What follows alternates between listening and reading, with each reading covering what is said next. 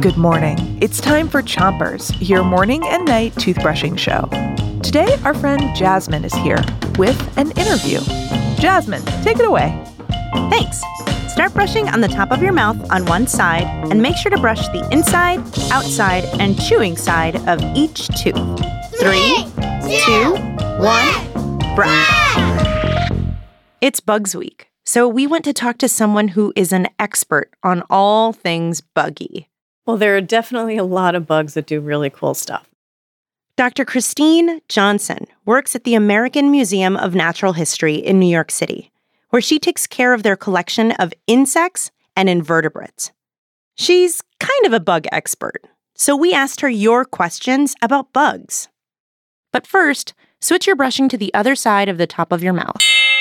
And brush the molars in the way back, too. Okay, so you study insects and invertebrates. What is an invertebrate? Invertebrate means that an animal doesn't have a backbone. Um, that brings me to a question from a kid named Micah, and he asked, uh, "Do bugs have bones?" No, bugs do not have bones, or insects do not have bones.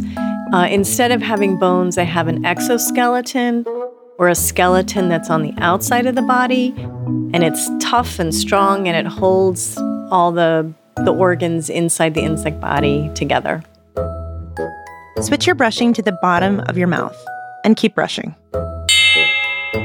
Okay, so this question comes from Emery, and she asked Do caterpillars have teeth? No, caterpillars don't have teeth. They have instead sort of a, a, mouth part like scissors. So they take a little piece of the leaf, cut them like scissors, and then they sort of chomp it up. Switch to the other side of the bottom of your mouth and brush those front teeth too.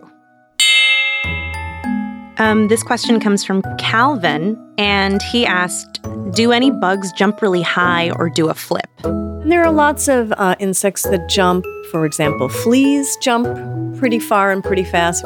But there's also an ant, a trapjaw ant, that has these really powerful mandibles. And when they snap their mandibles together, they kind of flips them up in the air and they can escape predators by flipping themselves up into the air.